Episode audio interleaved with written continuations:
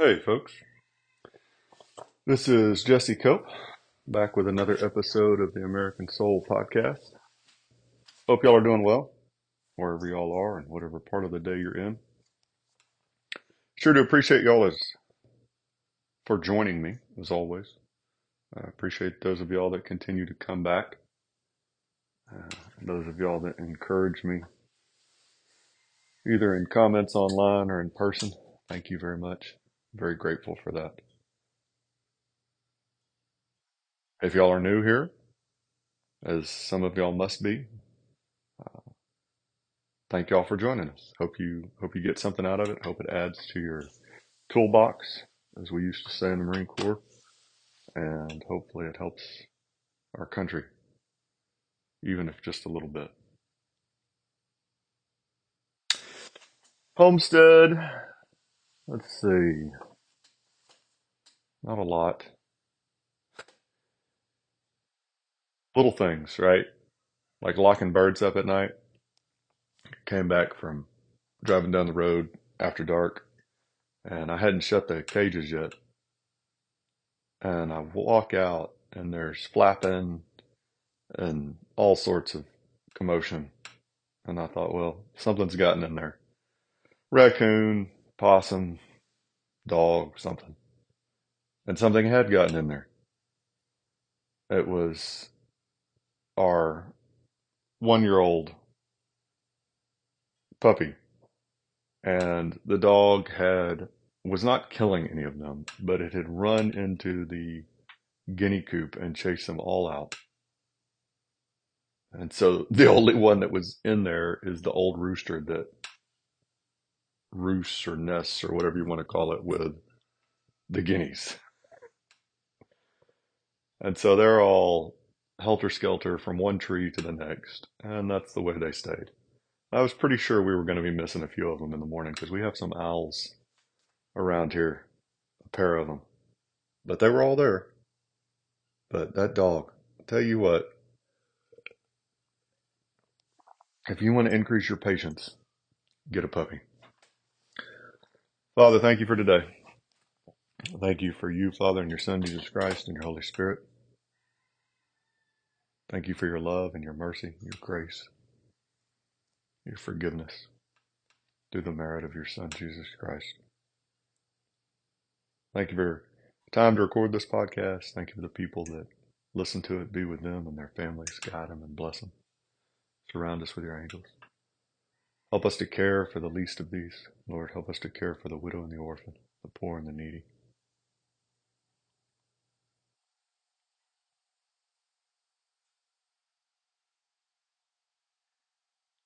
To do justly, to love mercy, to walk humbly before you, Father. Watch over those who are scared and alone. Send them comfort, please particularly the children across our land that feel like they've been abandoned or that have been abandoned, that are preyed upon by evil men and women.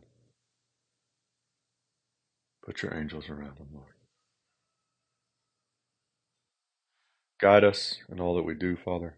Help our nation to turn back to you. Help us to turn to you in truth with actions and not just words. I got my words here, Father, please. Your son's name we pray, amen.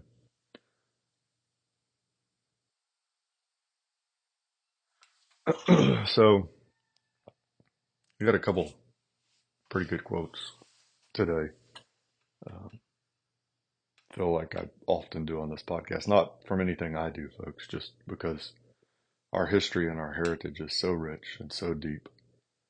And the people that have come before us they they had such a strong faith, uh, and a lot of them got that strong faith because of the hard times that they were in. Um, and so, you know, as we get farther and farther into these hard times, there's at least a little bit of encouragement there that these these other men they've been in the same situation you know, maybe not exactly the same, but they've been in dark times, desperate times. You look at our history and we're just chock full of them. I do have one thing that has been really, really heavy on my heart. And that is, see how to lead this. You know, one of the reasons that the world is in chaos right now is because we're in chaos here in America.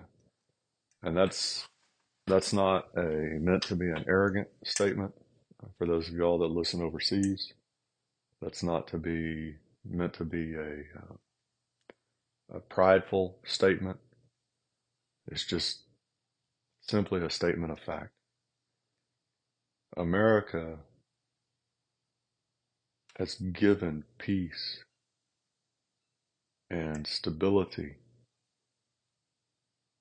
to the world for decades because we are founded on the principles of Jesus Christ. But the farther we stray away from those principles, the more chaotic we become at home and the less able we are to help those. You know, there's a lot of people will tell you, we talk about this on the podcast every so often. A lot of people will tell you, you know, be grateful for what you have. We're so ungrateful today. And it's true. Uh, we have more conveniences. So many of us, so, so many of us live in a manner which they couldn't even imagine, couldn't even fathom 150 years ago. We have so many things. I mean, just, just the fact that, that you have running water each day that's clean, that's warm. That you have a water heater, that you have electricity. I mean, just, just those two facts alone right there. It's just astounding and our lack of gratitude toward God is astounding. I mean, that's one of the problems, you know. Lincoln again, the vanity of our own hearts. We think that we did all this. We don't need God. We got it. We're going to go ahead and laugh at God. And God's not real. God's a fairy tale. Some fairy sky king, you know. We don't need him. Yeah, because we're doing such a bang up job today. But the flip side of that grateful coin that we don't talk about often enough, folks, is that we have a responsibility to be good stewards with the talents that God gave us. So if we have more ability, we have a duty to exercise that ability. If you're strong, you have a duty to use that wisely. If you're intelligent, same thing. To use that in a manner that glorifies God, that cares for the least of these,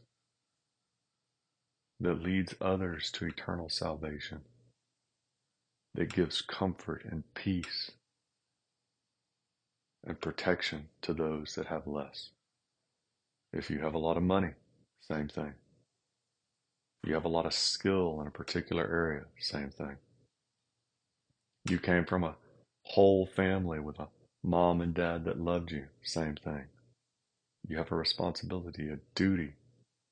And if you don't, folks, there's going to be there's going to be prices that come.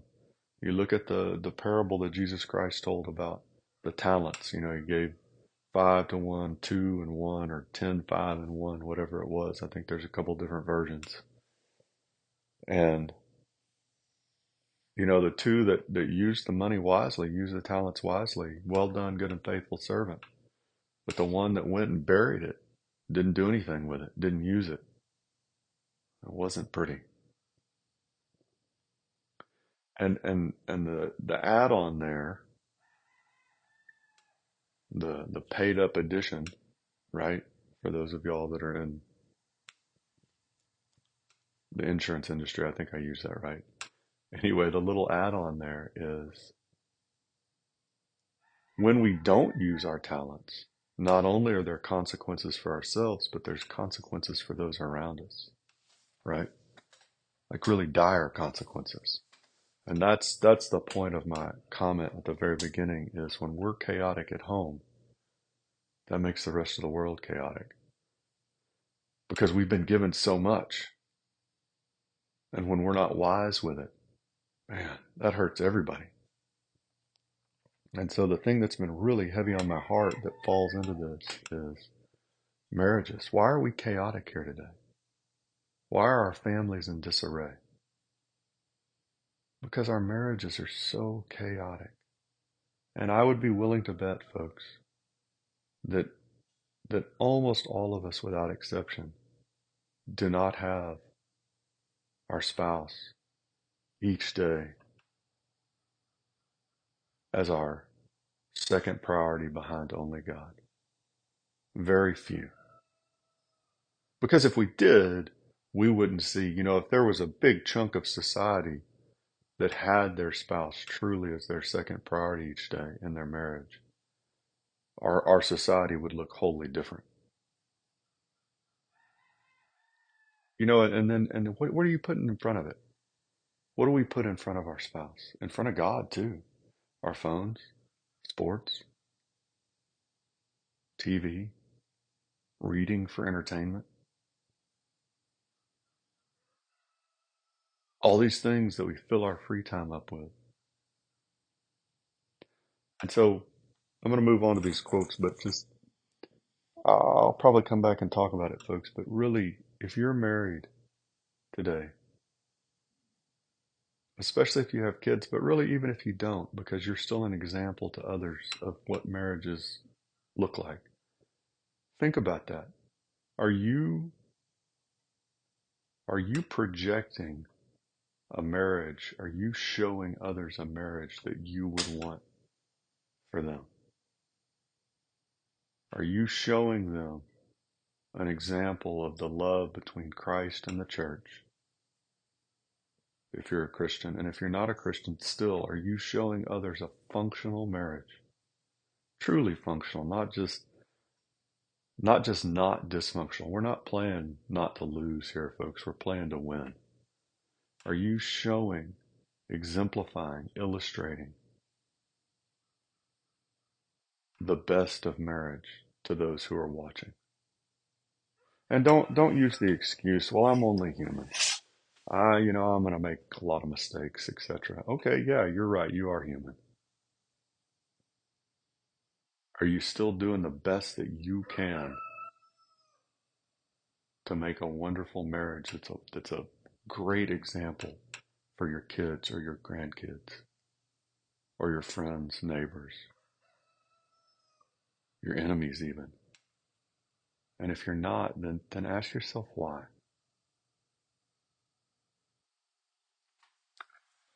Ronald Reagan, 1974, part of his Shining City Upon the Hill speech. We cannot escape our destiny, nor should we try to do so. The leadership of the free world was thrust upon us two centuries ago in that little hall of Philadelphia. In the days following World War II, when the economic strength and power of America was all that stood between the world and the return to the Dark Ages. Pope Pius XII said, The American people have a great genius for splendid and unselfish actions. Into the hands of America, God has placed the destinies of an afflicted mankind. We are indeed, and we are today, the last best hope of man on earth. If that last sentence isn't a direct quote of Lincoln, it almost is. The last best hope of man on earth. And this is what I'm talking about, folks. This is what the whole first 10 minutes is about. When we are chaotic at home, we can't be the last best hope of man. And, and we're right on the precipice, as Reagan says here, of a return to the dark ages. If we fall, folks, that's what it's going to be. It's going to be devastating for America. It's going to be devastating for the rest of the world. It's going to be a return to the dark ages. I, can God do miracles? Absolutely. Can He have another plan? Absolutely. He's got a, I would say 99.9 with a bar over it percent of the time I have no idea what his plan is. But historically, logically, using the brain that God gave me, if America falters, where are you going to turn? China, Russia, Iran, Britain, some country in South America, Africa, Europe? One place. Where are you going to turn to leadership? Nowhere. If we fall, just like Reagan said here, talking about World War II, and we were all that stood between the world and a return to the Dark Ages, we're right there. And if we don't get our stuff all in one bag and get ourselves squared away in our individual lives, in our marriages, in our churches, our communities, our schools, when there's an accounting someday, we're going to be the generation that has to say, we did that. We allowed it. We said, okay. And if that doesn't bother you, well, A, you probably shouldn't be listening to this podcast if that doesn't bother you. But B, you really need to take a good hard look in the mirror.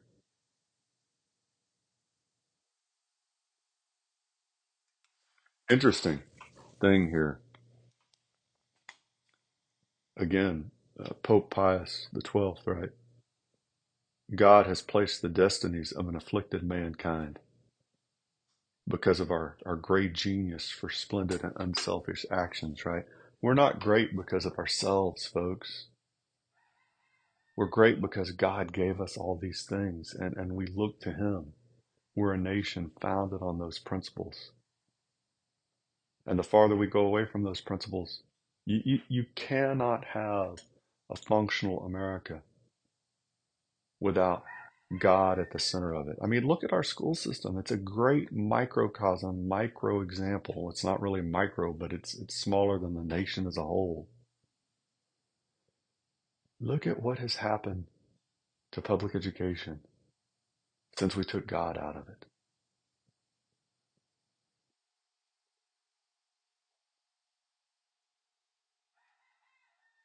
an absolute disaster. And if you don't think that's true, find a teacher, an administrator, and counselor that you trust, that you think of as a decent person. Go to your church and pull one of them aside after Sunday service and just sit and talk to them. Ask them what's going on in the classroom today, in the hallways, of even the schools that are supposedly good.